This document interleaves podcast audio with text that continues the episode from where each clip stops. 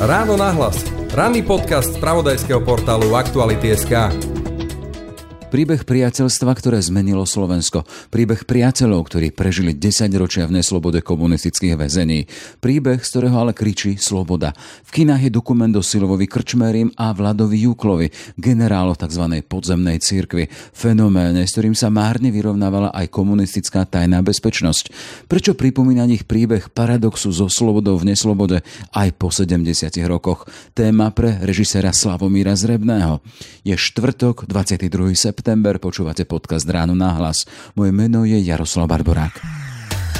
Ráno na hlas. Ranný podcast z pravodajského portálu Aktuality.sk. Ešte raz teda Slavomír Zrebný, scenárista a režisér dokumentu Slobodný. Pekný deň prajem. Pekný deň. Pán Zrebný, scénár, režia, čiže v jednej osobe akýsi tvorčí tým. A také niečo, no musel som sa často dohodnúť sám so sebou. Ale samozrejme, nebolo to len o mne. Mal som veľmi dobrý štáb, bez ktorých by som to nikdy nezvládol. A teda pomáhali nám aj mnohí historici, najmä z Ústavu pamäti národa. Takže spoločne sme takto spravili takú, by som povedal, základnú správu o Silovi Krčmerim a Vladovi Uklovi, o týchto našich nenápadných hrdinoch. E, zacitujme, vy máte v rukách moc, ale my pravdu, tú moc vám nezávidíme a netúžime po nej, nám stačí tá pravda, lebo je väčšia a silnejšia ako moc. Kto však má v rukách moc, ten si myslí, že môže pravdu potlačiť, zabiť alebo i ukrižovať. Ale pravda dosiaľ vždy vstala a vstane z mŕtvych. To už už slávna obhajoba Silvestra Krčmeryho, ktorú predniesol na súde v Trenčine e, v tom júni 1954. Len pripomeniem, že mal za sebou dva roky týrania a pred sebou potom 14 rokov väzenia. Nepredstaviteľné. A vtedy len 29-ročný mladík a medik a jeho vína bol moderátorom kresťanských spoločenstiev. Moja otázka, ako ste vy prišli k tomuto príbehu? Hovoríme príbeh, ktorý má už viac ako 70 rokov. Áno, a je to príbeh, ktorý žiaľ nie je až tak veľmi známy na to, aký mal dosah alebo aký mal význam aj pre Slovensko ako také. Ja som bol prekvapený z týchto príbehov, keď som sa k ním hlbšie dostal, lebo nepočuli sme ich na školách, nepočuli sme to nikde, len dačo akože málo sa vie. No a zažil som ja jednu prednášku v, na Velehrade, kde bol jeden náš priateľ z Talianska, ktorý o tom prednášal a podal nám takú veľmi komplexnú hutnú prednášku na tú tému disentu a podzemnej cirkvi. Talian prednášal o disente na Slovensku, teda v bývalom Československu? A, áno, áno to je taký paradox, ale on, sa, on sem chodil aj počas socializmu a s mnohými z nich sa poznal, stretal sa. Čiže toto bola pre mňa taká, taký kľúčový moment, kde som zistil, že to je naozaj taký skrytý poklad. No a my potom sme niektorých ešte vypatrali a mal som tu čest, že som sa ešte osobne stretol aj s Vladom Juklom a Silvom Krčmerim. Už boli teda dosť v pokročilom veku, ale nebolo už veľa ani treba hovoriť, lebo ten ich príbeh hovoril za nich v podstate. Už to bolo skôr len o takom priateľskom zdvorilostnom stretnutí. No ale ten ich príbeh ma natoľko fascinoval, že som sa rozhodol o nich natočiť film. Ja som práve vtedy ešte bol aj na Vysokej škole muzických umení, som študoval filmovú réžiu, tak nebolo ďaleko k tomu, že poďme o nich spraviť film škola prácou, teda tým, že čo si robíte. Ale poďme vyslovene k tomu príbehu e, Silvestra Krčmeryho a Vlada Jukla. Spomínali sme, že v tom čase, keď predniesol tie vážne slova, mal nejakých 29 rokov a mal pred sebou vyše 10 ročie e, väzenia. O čom je ten príbeh? Len si pripomeňme, že čo ich dalo dokopy a čím žili Vlado Jukla mm-hmm. a mhm. Silvestr Krčmery? Tak boli to dva mladí muži, ktorí sa stretli na vysokej škole v Bratislave. Jeden bol matematik, druhý medik. No a stretli sa s profesorom Kolakovičom, ktorý sem prišiel z Chorvátska, lebo išli po ňom viaceré tajné služby čiže tam už to nebolo pre neho bezpečné, prišiel sem na Slovensko a tu pôsobil, na internáte Svoradov dával mladým prednášky, bol to veľmi vzdelaný, rozhľadený človek, cestovaný a snažil sa ich učiť aj k tomu, aby boli takí rozhľadení, nielen to, čo sa deje doma, ale aj vo svete. On už v tom roku 40 42-43. Počas slovenského štátu? Áno, áno. Predpovedal, aký bude ten vývoj, že proste toto, toto sa otočí a v podstate Nemecko bude porazené, ale je tu iná hrozba, ktorá asi príde a to je ten komunizmus z východu že budú tu chcieť mať tú sféru vplyvu, takže ich pripravoval aj na toto. No ale to gro ich činnosti bolo, že zakladali také malé skupiny mladých ľudí, väčšinou išli po vysokých školách, fakultách, No a snažili sa spolu stretávať a vytvárali niečo ako také malé ostrovy slobody, kde mohli ľudia slobodne myslieť a veriť. Zároveň ich nabadal k takej angažovanosti a snažil sa im vysvetliť, že byť e, e, kresťanom neznamená len, že v nedelu ideš do kostola a sem tam na nejakú spoveď, ale že to je životný štýl, že to je nejaká e, v podstate angažovanosť, nejaká snaha o spoločné dobro, nielen myslieť na seba, ale snažiť sa zapojiť proste do toho aj druhých a snažiť sa podeliť o toto. Čiže, ale zároveň apeloval na to, aby boli čo najlepšími odborníkmi v tej svojej oblasti. Čo sa teda neskôr aj podarilo. Jukl bol špičkový matematik a Krčmery zase uznávaný lekár. No a ten voľný čas oni venovali potom tomuto, tým stretnutiam s mladými ľuďmi, a postupne rozvíjali aj počas komunizmu teda neskôr rôzne aktivity ako prenašanie režimom zakázanej literatúry, oni posielali často informácie do Slobodnej Európy, organizovali púte, petície, zhromaždenia, oni stoja aj za sviečkou manifestáciou. A toto znie tak akoby akčne, aktivisticky, ale na pozadí bolo to, čo aj oni často zdôrazňovali, že skôr než sa akože ide do tej akcie alebo sa angažuje, lebo v tom tiež by sme sa vedeli akože stratiť, oni veľmi zdôrazňovali, a to ich učil aj ten profesor Kolakovič, aby si každý deň nachádzali taký ten moment stíšenia. Tichá, modlitba, meditácia a z tohoto, z tohoto potom vychádzali von. Hej? Čiže taká kombinácia meditácie a akcie. Učili ich aj také moto vidieť, posúdiť, konať.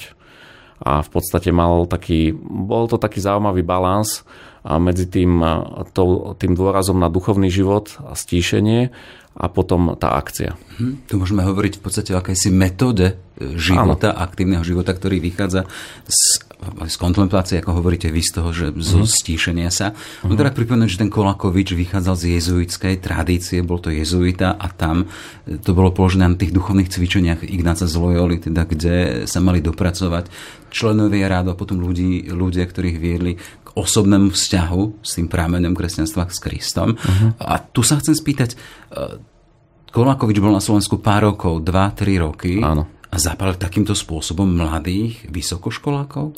Áno, to je taký malý zázrak. On teda pôsobil aj potom v rôznych iných krajinách, ale nikde sa mu nepodarilo spustiť, dnes už vieme povedať, také masívne hnutie, pretože naozaj e, Kolakovič, Ukl, ale aj mnohí ďalší potom postupne pokračovali v tomto duchu aj v tejto metóde a vytvorili hnutie, ktoré už sa nedalo prehliadnúť a ktoré naozaj, dnes sa dá povedať, že zmenilo našu krajinu. Uh-huh. Na to, aby ste vy mohli spraviť dokument, hraný dokument, e, ste museli veľa študovať, prejsť aj veľa materiálov. Spomínate tým aj ľudí z UPN. Uh-huh. Čo zaujímavé sa dokáže nájsť v tých archívnych materiáloch o týchto ľuďoch? Jasné, že nemôžeme spomenúť všetko, mm, ale predsa len človeku vždy čo si zablísne, čo si zostane, mm-hmm. čo je takou pečaťou aj v tom, keď sa mi spája Silvester Krčméry alebo Vlado Jukl, tak napríklad to, mm-hmm. že Mal som možnosť zažiť Silva Krčmeryho ešte v čase, keď bol výkonný a bol to naozaj charizmatický človek, ktorý dokázal zapáľovať ľudí. Ja si vždy spomínam na takú jeho žiariacu tvár. Bol to už starec, ale v tvári mal niečo veľmi mladé. Áno. Čo sa stalo vám ale z tých dokumentov, uh-huh. že ste uh-huh. s mhm. ním boli, ale čo, čo, čo, čo, na čo ste došli, keď ste si pripravovali? Uh-huh. Tak my sme zhromaždili postupne snáď aj stovky hodín materiálu, ktorými som ja prechádzal a musel som z toho vystrihať túto hodinu a pol. A boli tam naozaj často aj rôzne perly a to by sme tu dlho o tom vedeli hovoriť. Ale to, čo mi z nich najviac zostalo, nebola ani nejaká informácia alebo konkrétna myšlienka, ale ako aj vy ste naznačili, tak nejaký skôr taký pocit z tej ich ľudskosti, z toho, že oni vlastne, keď ich človek zažil, tak aj keď majú za sebou tieto veľké veci a zaujímavý príbeh, aj tie ťažké roky vo vezení, kde tiež je veľmi zaujímavá tak skúsenosť za to, ako to zvládli, ale oni boli veľmi takí v podstate veselí ľudia, takí optimisti, presne mali tú iskru v očiach, nebrali sami seba príliš vážne, išli s takou ľahkosťou, ale mali ten ťah na bránu. Mm-hmm. Takže skôr takýto pocit z nich mám. Takého, aj keď sme sa stretli, tak to bolo prijatie. Proste prišli sme k Juklovi, prvé čo spravili, nám olial po štamprlíku, rozprával nám vtipy z tých pohnutých čias a samozrejme prišlo aj na vážne témy a tak ďalej, ale bol to veľmi prístupný ľudský človek, ktorý nemal nemali problém s kýmkoľvek sa stretnúť, s kýmkoľvek rozprávať. A to, keď aj oni mali, dajme tomu, iný pohľad na vec, čo často aj mali. Oni boli iné povahy a niektoré veci videli inak, ale verili, že patria k sebe, že v tom je ich sila, že sú spolu. A to, že majú nejaké rozdielne pohľady občas, tak nebrali to ako nejaký problém, brali to skôr ako výhodu, takú kreatívnu metódu, že keď to inak vidíme, tak možno sa dopracujeme aj k iným veciam a lepšie uchopíme aj tie aktivity a tak ďalej. Čiže to je také, by som povedal, veľmi inšpiratívne aj pre dnešnú dobu, kedy dnes vidíme, že sa to uzatvára tá spoločnosť do takých názorových bublín a už aj v tej bubline majú navzájom so sebou problém a vznikajú menšie bubliny tak oni práve išli naopak. Nemali s kýmkoľvek problém sa stretnúť, proste rozprávať a boli takí otvorení. To sa mi mhm. na nich páčilo. Dvojica Krčmery Jukl, v prípade Krčmeryho to bol taký skôr charizmatický človek, ten, ktorý vymýšľal, ktorý mal sny a idei a Áno. to za čím šiel. A potom tam bol Vlado Jukl, Vladimír Jukl, ktorý bol človek e, metódy, ten metódy, ktorý to potom ano. dával aj do schém. Chcem sa vrátiť k tomu, hovoríte teda, že prešli si svojím. Boli to 50. roky, keď sa dostali do väzenia. Prečo mala, komunistický, prečo mala komunistická moc a režim problém s takýmito mladými, aktívnymi členmi e, vtedy katolíckej cirkvi? Uh-huh. To by bolo najlepšie, keby sme sa spýtali ich. Ale my tak tušíme, že keďže ten režim bol totalitný, tak už aj z toho slova to vychádza, že chceli mať moc totálne nad všetkým a nielen nad správou krajiny, ale aj nad človekom ako, ako takým. Čiže aj to, čo mu verí, alebo proste, čiže keď je tu nejaká štruktúra, ktorá sa samostatne bez ich dohľadu alebo kontroly organizuje a niečo proste má nejaké aktivity a tak ďalej, tak to bolo pre nich akoby nepriateľné. A navyše ten režim bol silne ateistický, čiže pripustiť nejakú ideu, že tu je niečo nad nami, nejaký boh, tak to, to pre nich bolo nepriateľné. Oni chceli byť na tom vrchu tej pyramídy a oni chceli určovať vlastne, čo je pravda, čo ako má byť a vlastne myslím si, že ich iritovala tá sloboda, dá sa aj povedať, hej, lebo oni, oni boli slobodní a povedal by som, že sa riadili tým motom svätého Augustína miluj a rob čo chceš a to sa nedá kontrolovať. Čiže myslím, že s tým, s tým mali problém a preto sa snažili, on, oni aj vnímali církev ako svojho hlavného nepriateľa aj ideovo, ale aj tak akoby nejak asi mocensky, neviem presne teda čoho sa báli, ale asi sa báli, že prídu o tú svoju moc. A to sa neskôr, to je taký oblúk, ukázalo napríklad aj na tej sviečkovej manifestácii, kedy sa tam zišlo niekoľko Mare tisíc ľudí.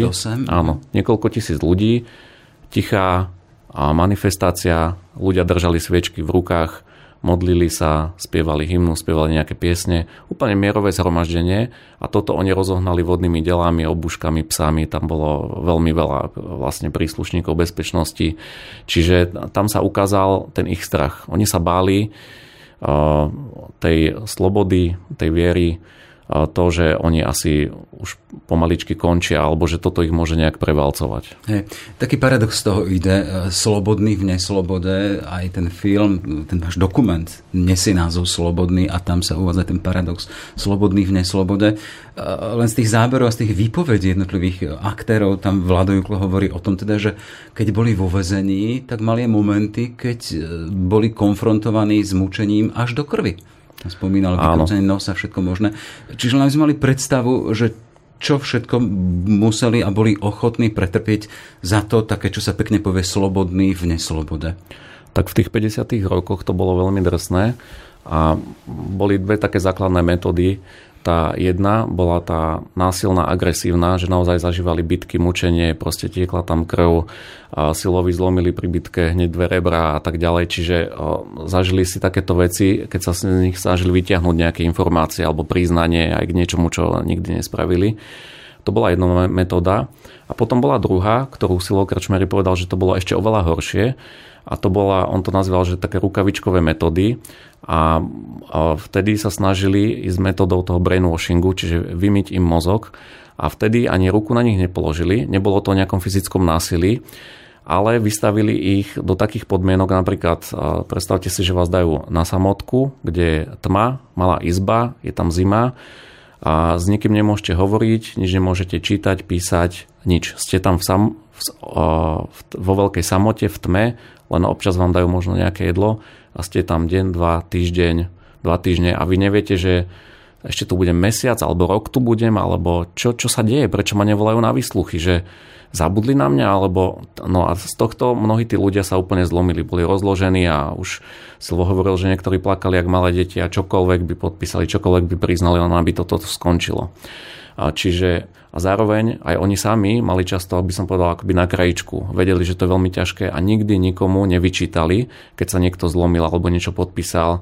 A na to mali veľké pochopenie, lebo sami si tým prešli. Takže toto nikomu nevyčítali, ale oni, pokiaľ bolo možné, sa to snažili zvládnuť a to, čo ich možno zachránilo, Slovo Krčmery hovorí, že veľmi dôležité bolo mať taký harmonogram dňa, aby ten deň ne, ne, nesplynul v nejakú amorfnú masu, z ktorej sa nakoniec človek zblázni.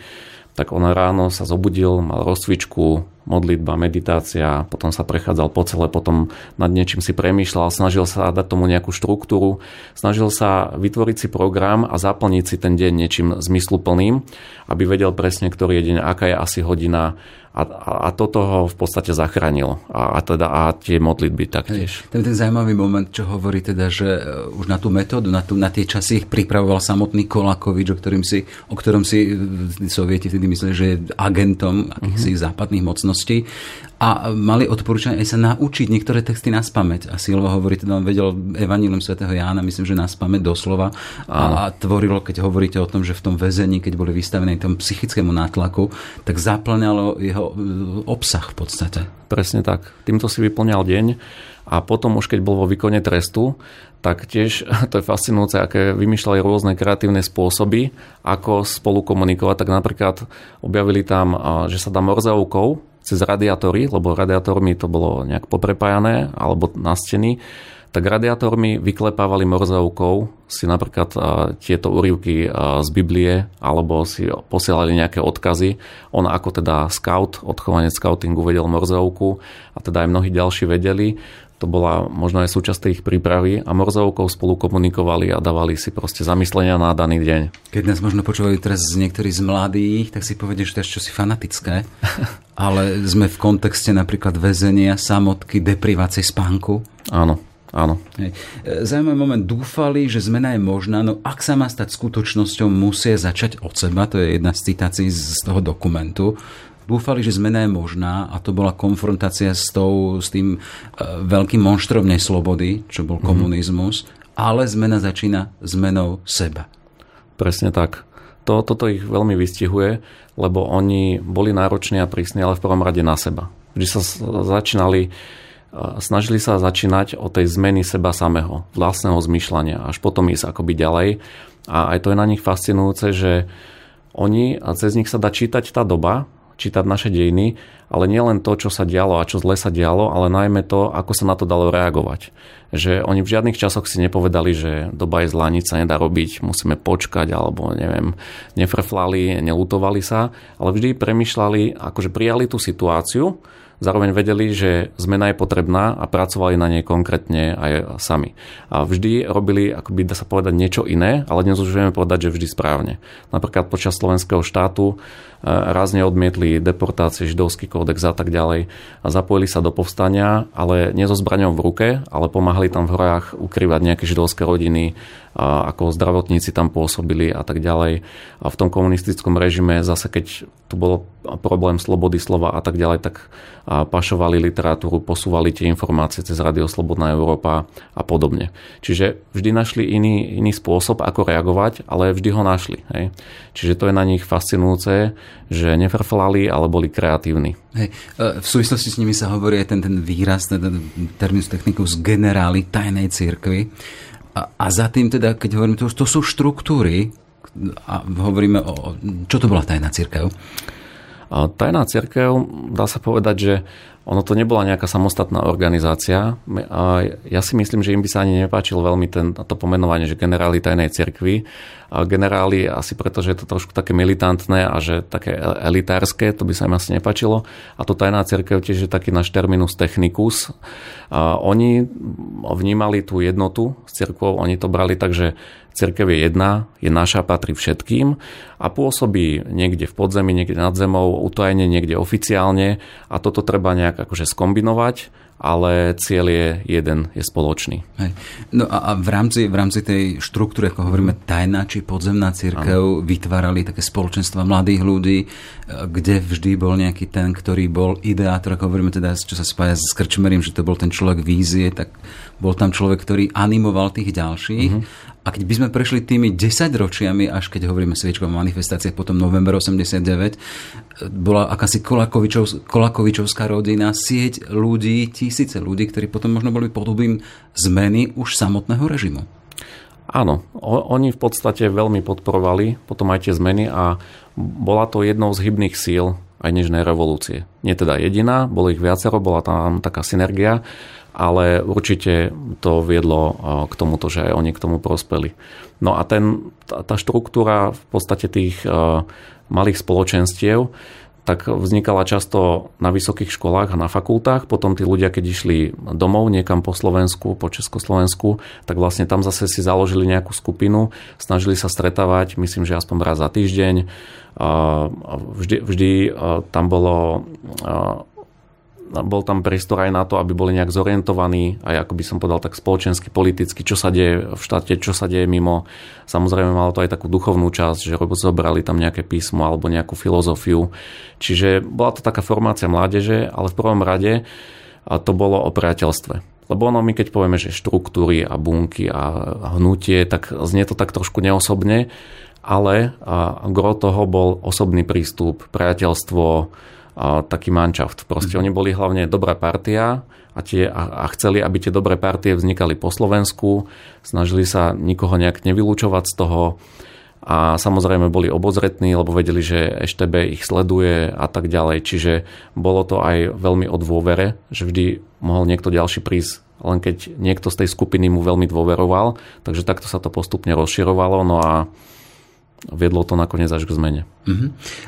Keď si tak pozeráme to, čo zažívali oni, to, čo tvorili oni a formy, spôsobu existencie mladých ľudí, keď hovoríme tie spoločenstva, ktorých sa hovorilo o spoločenských záležitostiach, ale aj o duchovných veciach. To sú také semináre, keď bol kedysi v Čechách Áno, Patočka, významný tak. filozof tiež mal okolo seba mladých ľudí, ktorí sa zaujímali o veciach a diskutovalo sa. Uh-huh. A keď takto prenesieme teraz s pohľadom na ten náš čas, ktorý teraz žijeme a vidíme mladých ľudí, sme rodičia. E, je to inšpirácia alebo zažívajú dnešní mladí niečo takéto? Dúfam, že áno.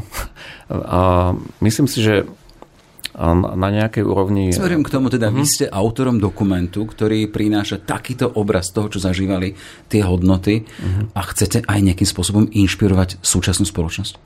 Áno, určite chceme. Mňa samého to inšpirovalo a v niečom aj tak premenilo a rád by som bol, keby ktokoľvek si z toho zobral niečo inšpiratívne aj pre seba o tom, že aké je dôležité sa stretávať, viesť ten dialog, byť aj kritický, a nevylúčovať nikoho len preto, že, alebo to, že niekto má iný názor, neznamená, že sa spolu nemôžeme rozprávať. Veď možno prídeme ešte na niečo zaujímavejšie.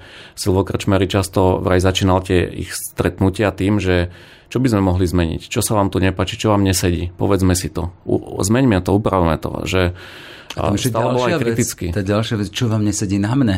Áno, presne tak. Povedzte áno. mi, čo sa na mne nepáči, aby som mohol veci meniť. No a toto je niečo, čo dnes naozaj je mm, tak akože nie bežné, by som povedal, lebo ľudia často sú, by boli tým dotknutí, alebo často sme takí ješitní, že proste pre, prečo ty ma nepríjmaš, akého som, prečo ma chceš meniť, alebo niečo, však samozrejme, ale to je inšpiratívne na tom Silvovi, že on bol konzistentný, bol proste, mal nejakú osobnosť, ale zároveň tam je tá akoby mal pevné základy v niečom, ale zároveň tam bola tá otvorenosť na zmenu.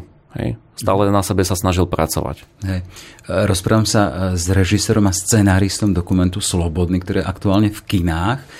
A, a tie dokumenty vznikajú buď tým, že príde zákaz, zákazka a úloha niečo spravte, alebo potom vy hovoríte o tom, že vás zasiahli materiály, s ktorým ste sa stretli, mm-hmm. ich osobnosť. To znamená, že ten váš príbeh alebo príbeh tohto filmu je to, že vás čo si oslovilo a chceli ste to posunúť ďalej? Áno. Toto bola, zákazka, no? toto bola zákazka znútra.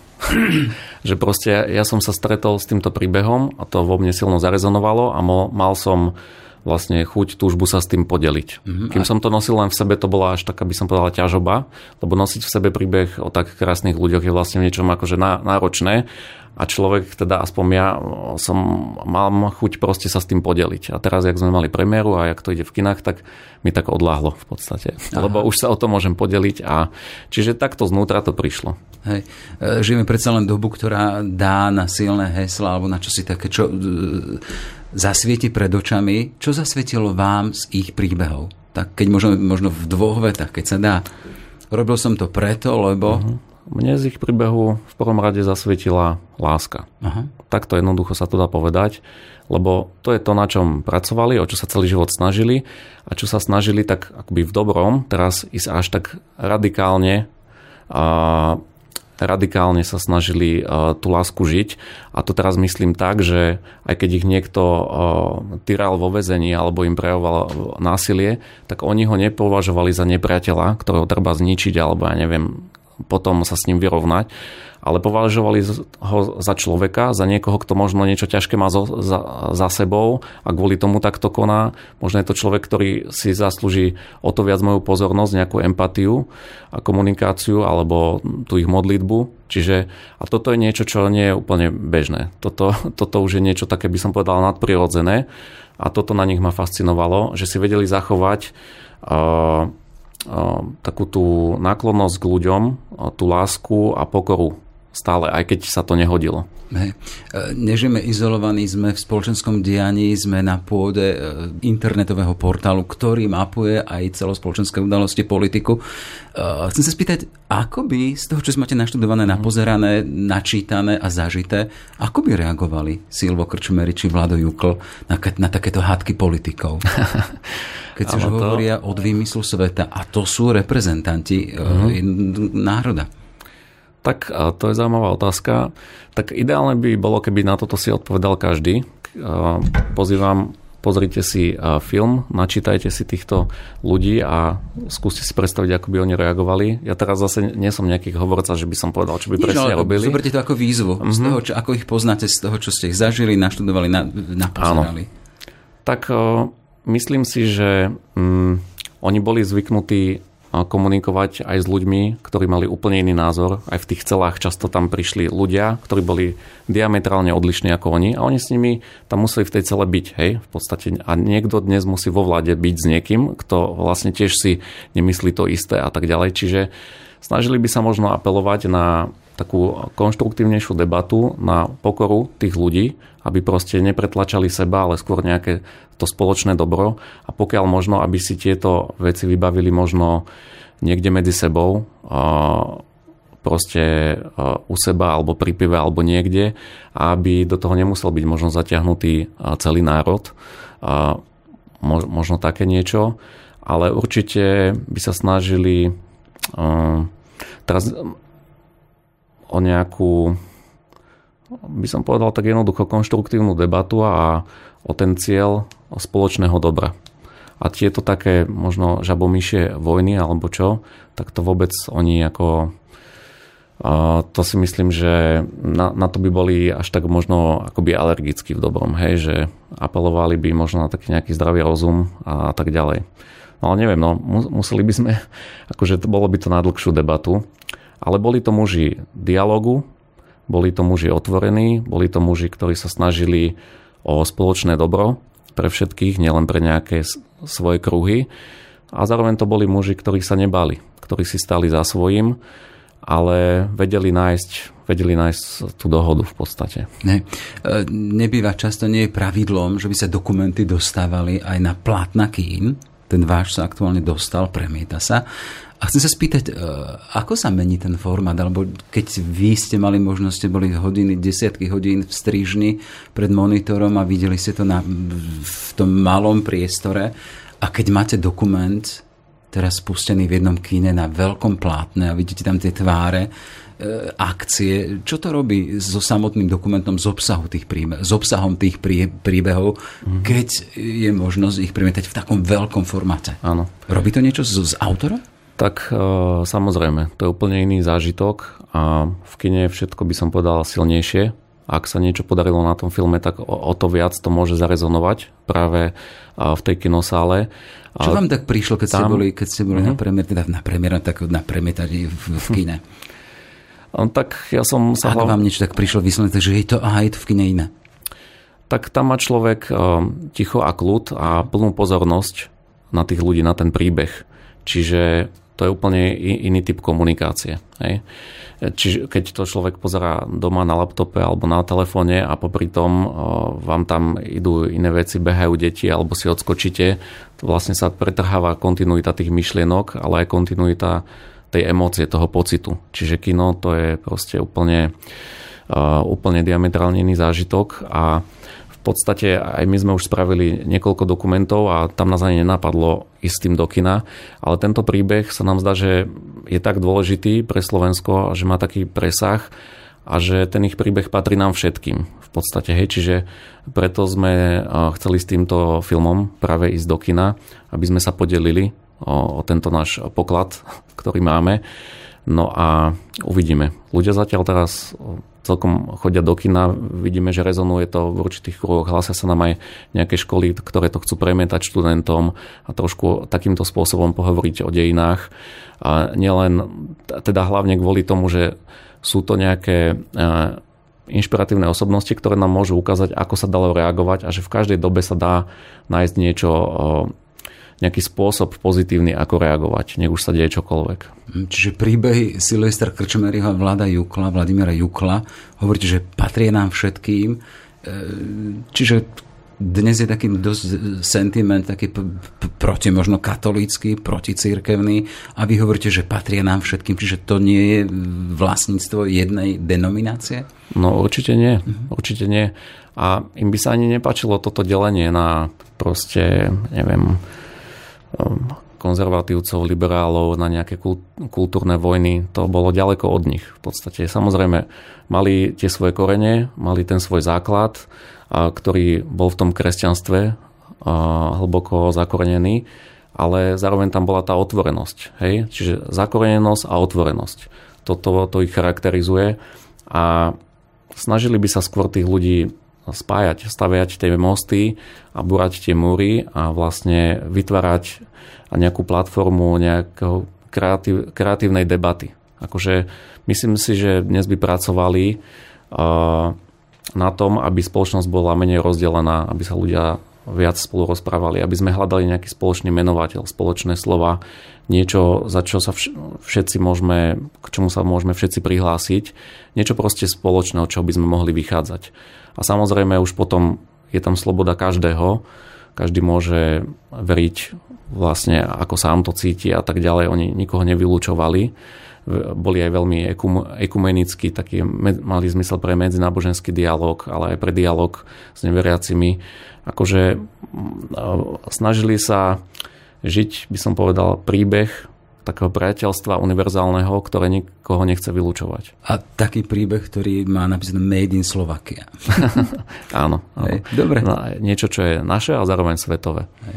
Toľko teda Slavomír Zrebný, scenárista a režisér dokumentu Slobodný, ktorý je aktuálne možné vidieť aj v kinách na Slovensku.